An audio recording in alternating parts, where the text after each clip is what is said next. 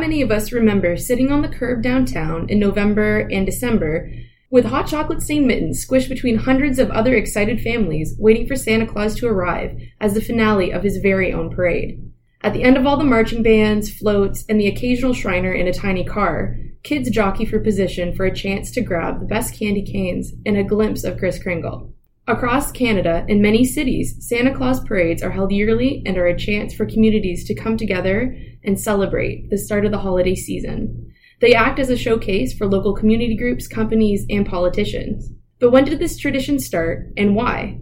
This Christmas display gone wild has become the harbinger of the holiday for many Canadians, which, depending on how you look at it, is the kickoff to the annual buying frenzy that is December, or ushers in a season of giving.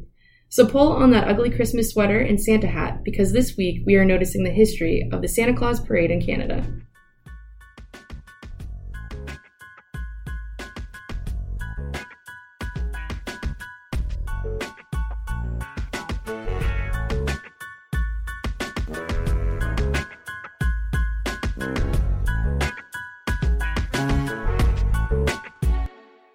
Welcome to Notice History, the podcast where we notice the history all around us.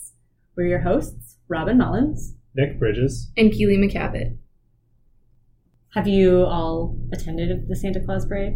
Yes. I have. My town had one every year. Well, they still have one, I suppose. In in your absence, they In still my continue. absence, yeah, surprisingly, they keep going. They didn't shut it down. Yeah, like what's- Nick's gone. What's the point, right? They found a way to continue without you. yeah, somehow, somehow, some way.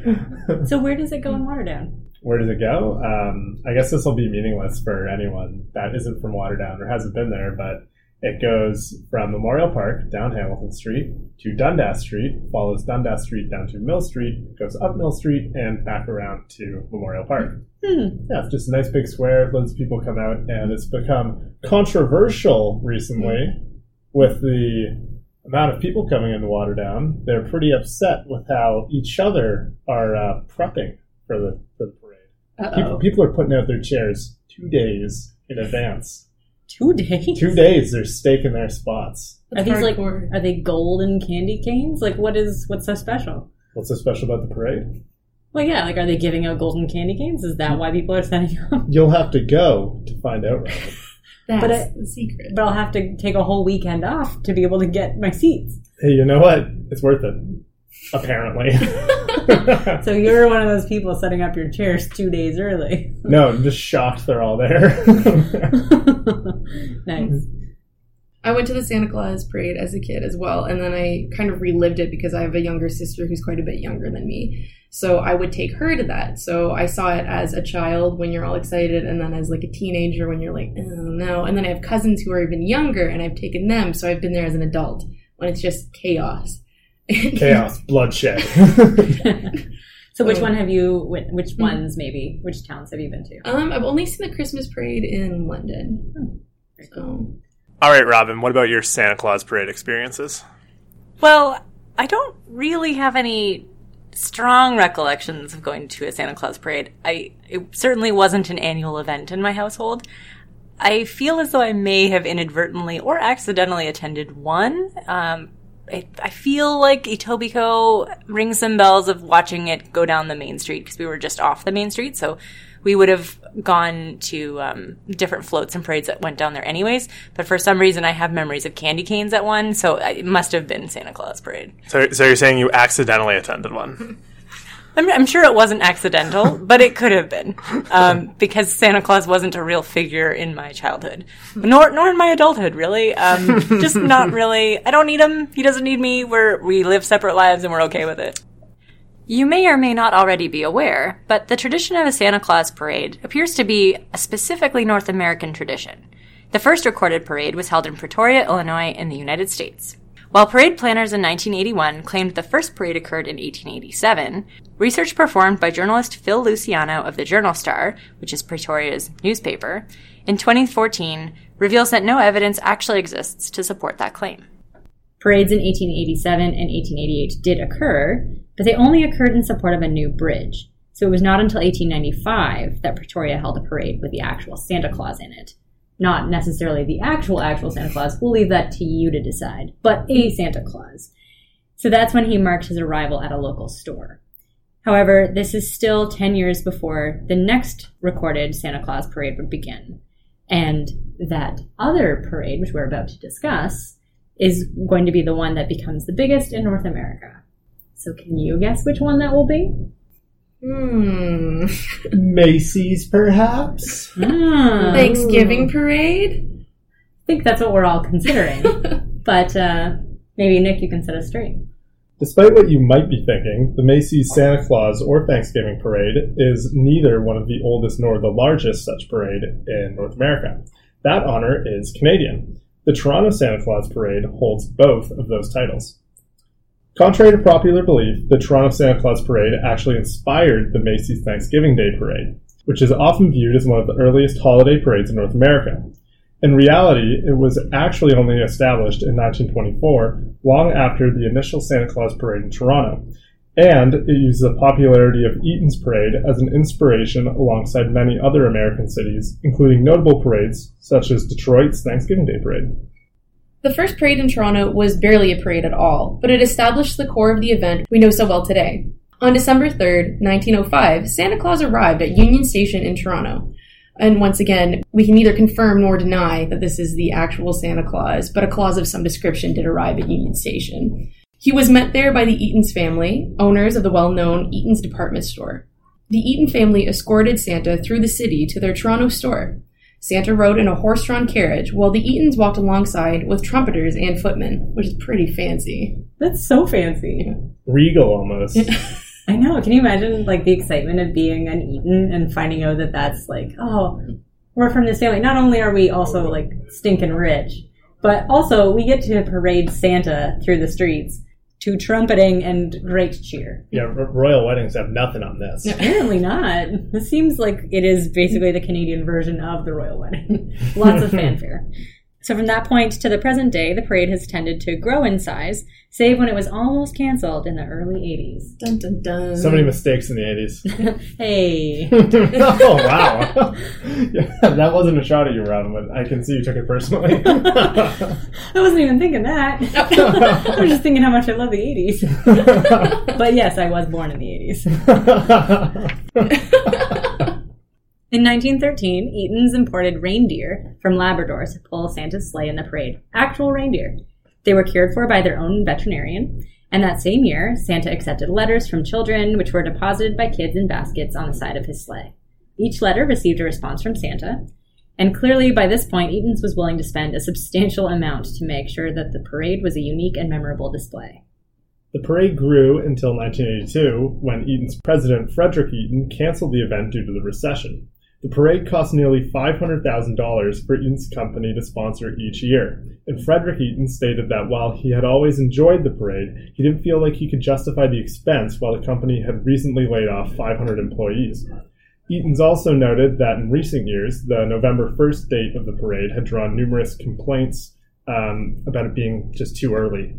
Yeah, he had no idea what was in store. I mean, I've seen Christmas decorations out, you know, before even Halloween is over. So, I mean, Frederick Eaton, you, uh, I think you jumped the gun a little too early on that one.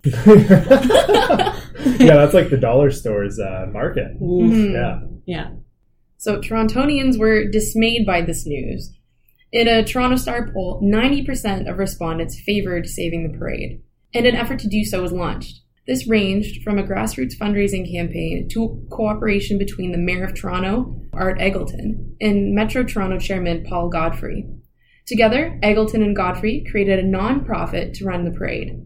Eaton's transferred the new organization all the costumes and floats for the parade, while numerous corporate sponsors agreed to help provide the financial backing. And thus, the parade was saved. It's actually really impressive that they were willing to donate them and transfer them over. I mean, obviously, when it's to a nonprofit, it, it's in your best interest to come across well, especially in the season of giving. Mm-hmm. But it's still nice because considering that they were spending half a million dollars in the 80s on this parade, that's a substantial sum. And I'm sure that every year there were new costumes to be made, and they had to, even just cleaning the costumes and everything would have been a tidy sum. So it's very nice. Can you imagine if they hadn't, though? Like, they're already under fire for canceling it. And if they really turn public opinion, can you imagine the headline, uh, Eaton's holds Toronto Santa Claus Parade hostage? In a dramatic development this weekend. Although Toronto is the main parade that we think of in association with Eaton's, even after it was turned over to the hands of the community and a nonprofit, they also started Santa Claus parades in other provinces. Eaton's launched a Santa Claus parade in Winnipeg in 1909. While it was never as large or as long lasting, it highlights that the corporate reach of Eaton's was key in spreading this new tradition. The company started parades in Montreal, Calgary, and Edmonton as well over the years. The Winnipeg Santa Claus Parade is Canada's second oldest and the second largest parade after Toronto's. From its inception, the Winnipeg Santa Claus Parade was under the umbrella of parades owned by Eaton's department store, but the 1960s saw a major shift as to how a parade was led and run. The 1960s saw a transition into a community based parade when leadership was passed over from Eaton's to the Winnipeg Firefighters Club, a similar situation to Toronto. So again, it's kind of that same idea that what happened in Toronto later, although in Toronto it happened in the 80s, but in Winnipeg it happened a lot sooner, that it shifted from being a corporate issue and a corporate parade to instead being something that was led by the community and becoming more of a yeah, like a local Mm. group that is people who want to be involved in it and find that ownership and want to take it on. Yeah, and since the 1960s, the Winnipeg Santa Claus Parade has had sort of continual new ownership, such as the Winnipeg Jaycees, now JCI Winnipeg, a not for profit organization, and Manitoba Hydro, all the while still maintaining its desire to remain a community led and driven event. Starting in 1987, donations and non perishable food items were collected alongside the route, which is something that I don't know about the parades that you guys have seen, but that's a big part of the one in London as well. It it is a big part of the Waterdown Yeah. one, from what I remember. I haven't been in years, but Yeah. it's it's interesting how once it becomes more community driven, they kind of tie in some charity elements like that Mhm. too, sort of support local food banks. Yeah. Yeah. The Winnipeg Santa Claus Parade has been an annual tradition since 1909, but it wasn't until 2016 that there had been any Indigenous representation or a float being included. That idea first originated in October 2016 when the Southern Chiefs Organization, an organization that represents 34 Southern First Nations communities in Manitoba, and works to, quote, establish an independent political forum to protect, preserve, promote, and enhance First Nations peoples' inherent rights, languages, customs, and traditions, wanted to feature the youth from Northern Canada as part of the annual event. A float was created that included a three meter high headdress, and with the participation of 19 schools, feathers were decorated with a story behind each feather. In addition to the float, there were Indigenous dancers, horses, and members of Bear Clan, a neighborhood patrol group. Also, Cree Nation singer Rhonda Head sang Silent Night in Cree. In 2018, the Santa Claus Parade was in serious peril and nearly ended its 108 year long tradition due to lack of funding. Luckily, the goal to raise $100,000 was easily exceeded by the community's generous outpouring to repair the Santa Claus float, a major highlight and focal point of the parade. Without it, and the money to repair it, the parade would have been cancelled. This goes to show how ingrained the Santa Claus parade has been to the community, and when it faced peril, the public banded together to keep their centuries long tradition going. But Robin, what about other parts of Canada? I never said there wasn't anything about other parts of Canada. but Nick, since you clearly would like to share more of a focus across Canada, why don't you go ahead? There's so much of Canada and so many, so many Santa Claus parades. In Victoria, BC, there is not only a regular Santa Claus parade called Santa's Light Parade, sponsored by Island Farms, but also the IEOA Truck Light Convoy. The IEOA is the Island Equipment Owners Association, a union of heavy equipment owners and dealers in the greater Victoria area. At Christmas, they decorate their trucks with lights and parade through the city in a convoy as part of a food drive. Get it? Drive. Bow, da-da-bow. wah, wah. so they do this food drive for the local food banks. The parade's capped off with Santa arriving at the end, of course, by truck. well, of course. I mean, of course. I'm imagining like a monster truck. Ah. Like I'm sure that's not what it is, but that was the first thing that came to mind. And if Santa had a mohawk to go with it. yes, and he's running over small candy cane shaped cars, all in a line to get to the end. It's beautiful. That's not what happens. Yeah, but this uh, this parade's interesting because it's a real merge of uh, both the corporate side and a grassroots, community-driven uh, Santa Claus parade. Mhm. Really finding a way to be both of those things at the same time and still achieve that community feeling. hmm And I know at the one in London anyway, unions also play a really large role. So it's really great to see, you know, like unions in their communities and, you know, celebrating the seasons and they're out there with their families and So it's really neat to see that aspect be celebrated in the parade as well, because it can be an incredibly commercial event, as we can see historically. It is a commercial event. And not to be outdone, Watson, Saskatchewan may not have their own Santa Claus parade, but they have something which I think is better. They have a Santa Claus Day. So this annual and much more intimate tradition began in 1932, so still has quite a history to it. And in 1996, they built a 25 foot high Santa Claus in the town to commemorate it, complete with a dumpster painted as a present. Because if it's 25 feet high, what are you going to make that's going to be a- an accurate scale size for presents, except a dumpster? If, if there's anything I know about Western Canada, they like making giant statues of things. world's biggest camel. There's world's biggest muskie. Is in Kenora, right? Husky the muskie. What else we got? Help me out here. Yeah, you're on your own. I, I swear they're everywhere. You can do a whole road trip. I bet Moose Jaw has the biggest moose. Oh boy. We'll send you off on your own Western Canadian road trip to find out. You can just go off on your own and let us know at the end. I'll do some research. The central focus of these early parades, and the reason department stores such as Eaton's were willing to invest so much in them, was that the parades were one of the largest advertisements that stores could produce. Think about it, right? Like it's an event that everyone goes to, and you're all excited for it, and Eaton's is in big letters on the side of everything, sponsored by Eaton's. It makes sense. It's a very good marketing opportunity. These parades were really focused on creating a holiday event that attracted families from all over and provided the opportunity to promote their company to all of their parade attendees. BBC reporter Kim Gittleson writes in her article discussing the history of Black Friday that these holiday parades began to firmly establish themselves as a holiday ritual for families, stating, quote, Once Santa appeared at the end of the parade, the signal was that the holiday season, and thus holiday shopping, had begun. Of course, in the case of Toronto's Santa Claus Parade, consumers were encouraged to buy their presents at Eaton's, end quote. The role of department stores in their advertising outreach cannot be underestimated when looking at the history of these holiday celebrations. The central figure highlighted at all of these events was Santa Claus himself, who during this period was also a relatively new addition to department stores across North America.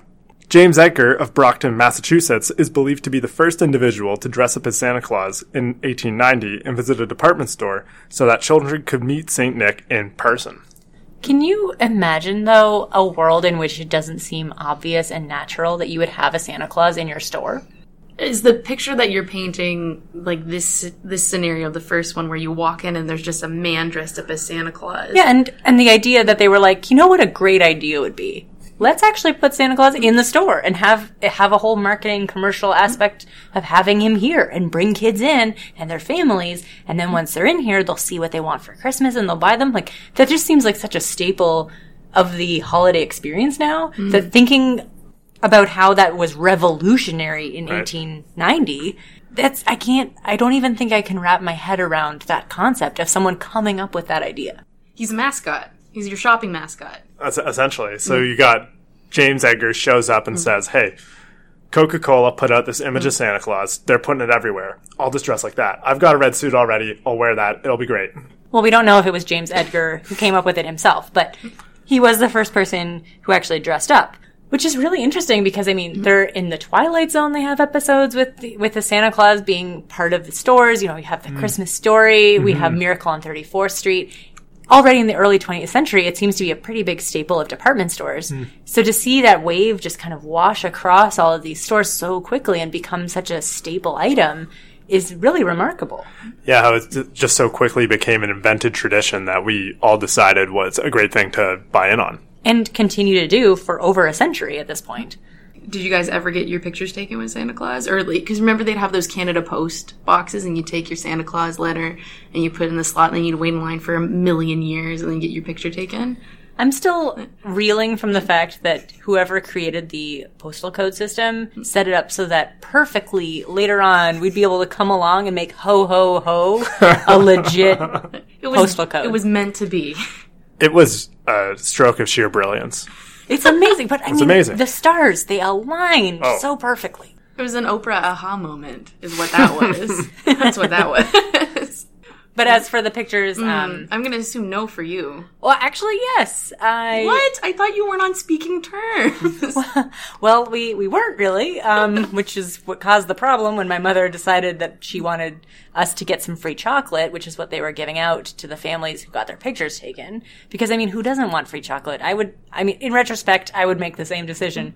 But as a child who's never really understood who Santa Claus is and has no real, um, you know, point of reference, being stuck on some stranger's lap, who I don't know who he is, and I've always been told not to go near strangers. It was pretty uh, traumatic, I think is the Oh, word. no. I, I didn't behave the way the other kids did, that's for sure. Stranger danger.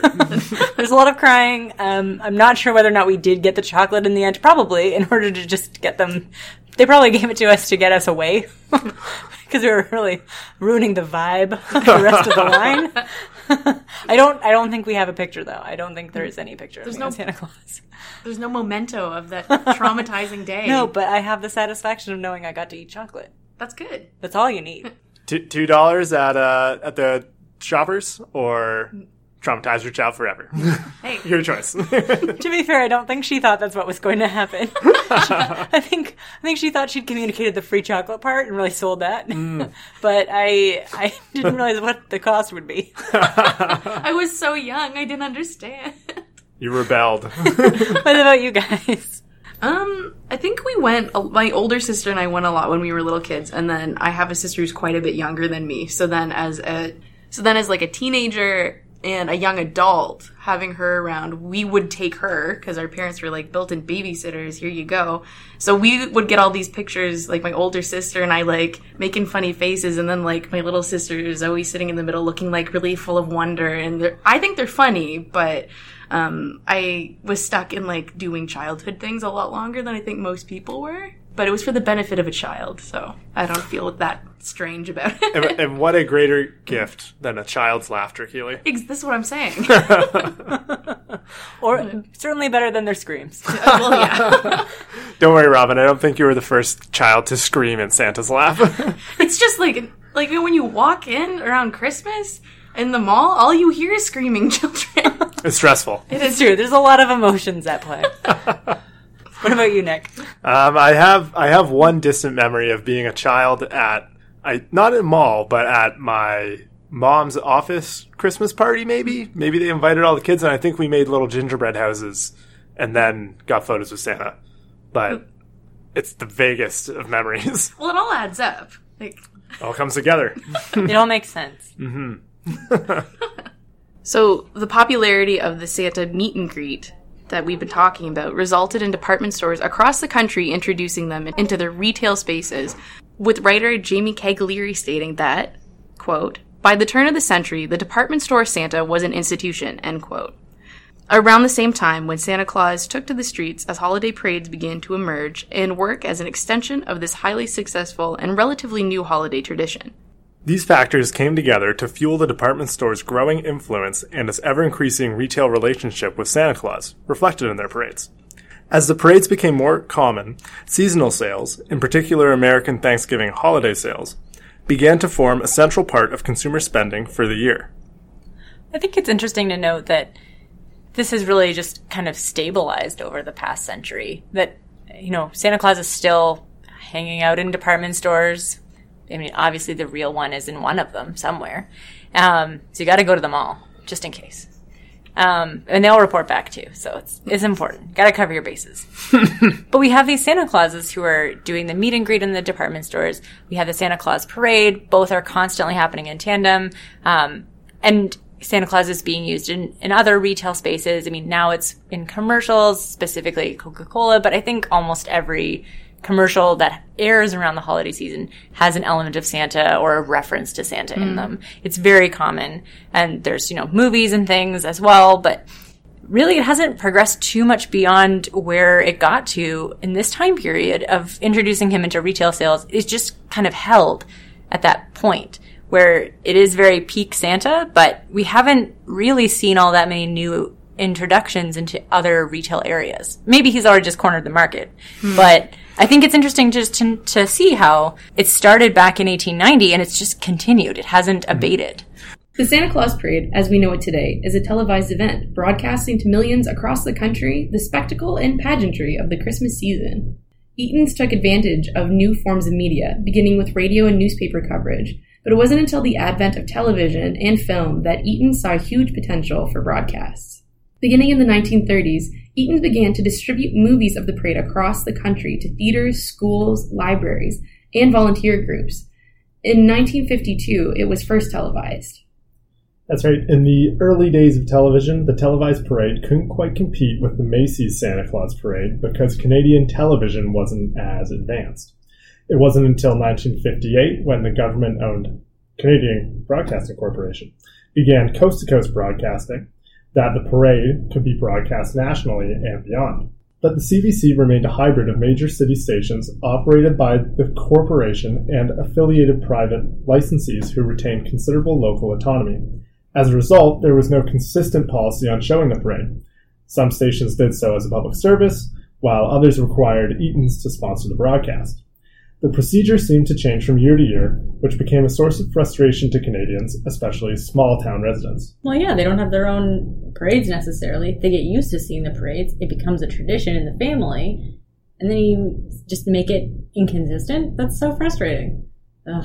Was, it, was this a problem in Millgrove I, I don't in know. the in the 80s and 90s? Clearly- Clearly, Santa Claus wasn't a, a real fixture in my household. um, so I, I never really missed him. Didn't really even notice. We hardly knew ye, Santa. it's, and it's true. By 1960, 47 stations operated in Canada, and three quarters of families had TV sets.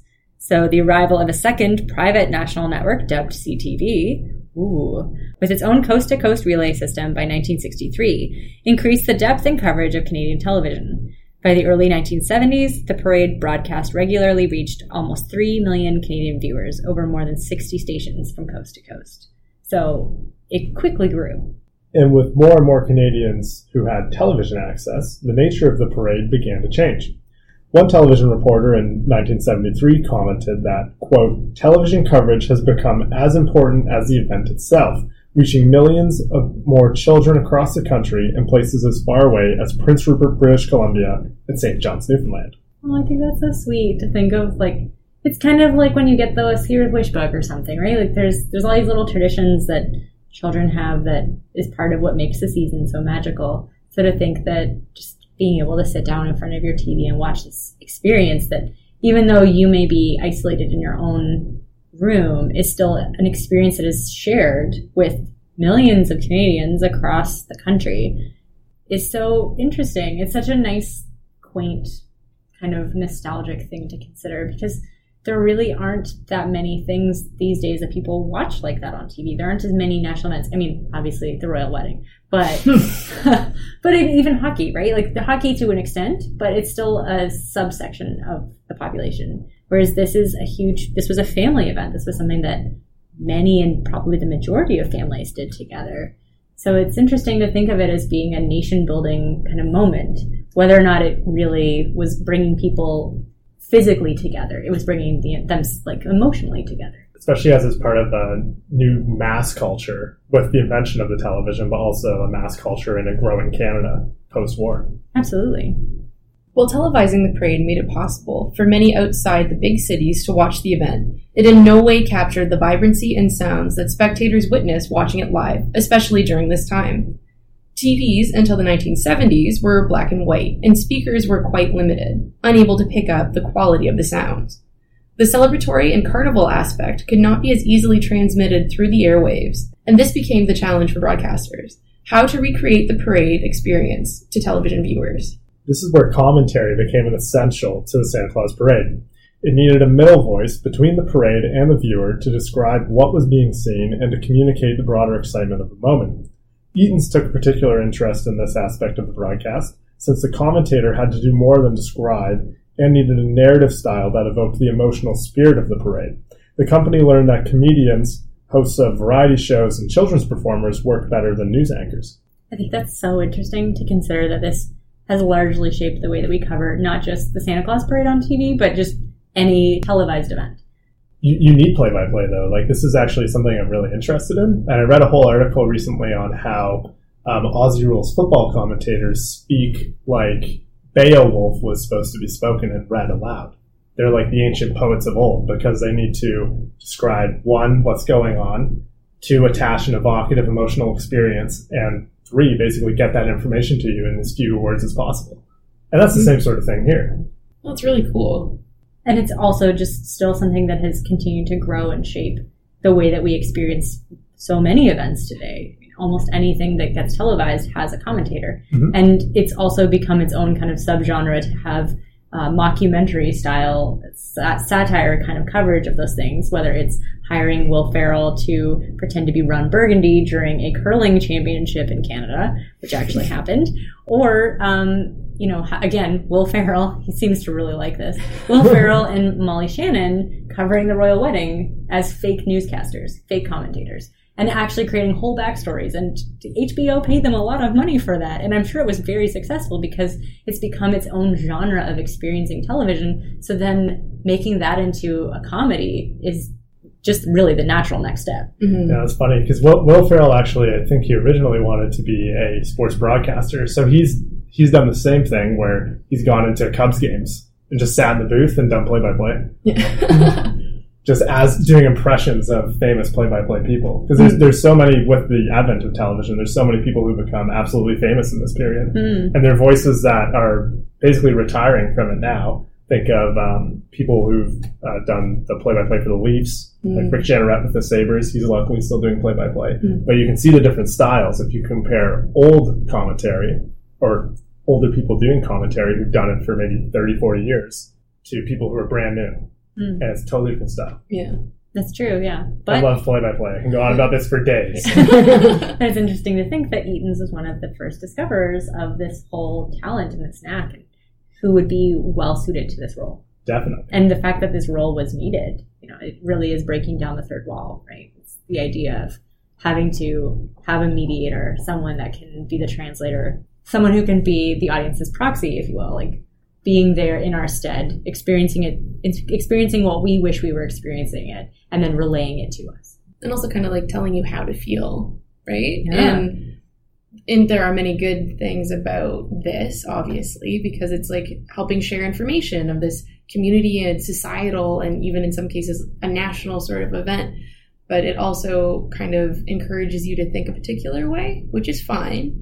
Um, but if we're going to get into the commercial aspect as well, Mm. I think it kind of it can be used as a tool to like direct your attention and direct your focus and look at that beautiful i don't know macy's balloon or the eaton's you know like and you're you would be seeing those things in person anyway but it's just to have that other voice kind of like confirming and this is not commercial everyone this is just normal go out and buy things which is a little jaded but But still, like, I mean, I'm sure that if Eaton's was finding the idea that they needed to have a mediator, almost certainly there were going to be commercials Mhm. involved in that, or, you know, kind of like an infomercial type thing of pointing out different Right. items, or, oh, on this float we have this item featured, which is now for sale, and you can find it at your local Eaton store using the Eaton's catalog.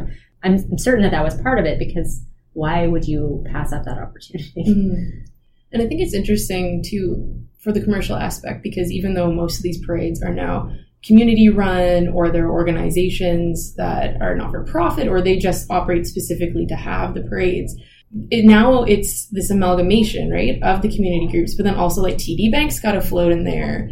And not that the, there's anything inherently like incorrect or like wrong about that, but it's interesting how this commercial advertisement becomes a symbol for a holiday. It it becomes like a community event, and then the commercial aspect comes back in.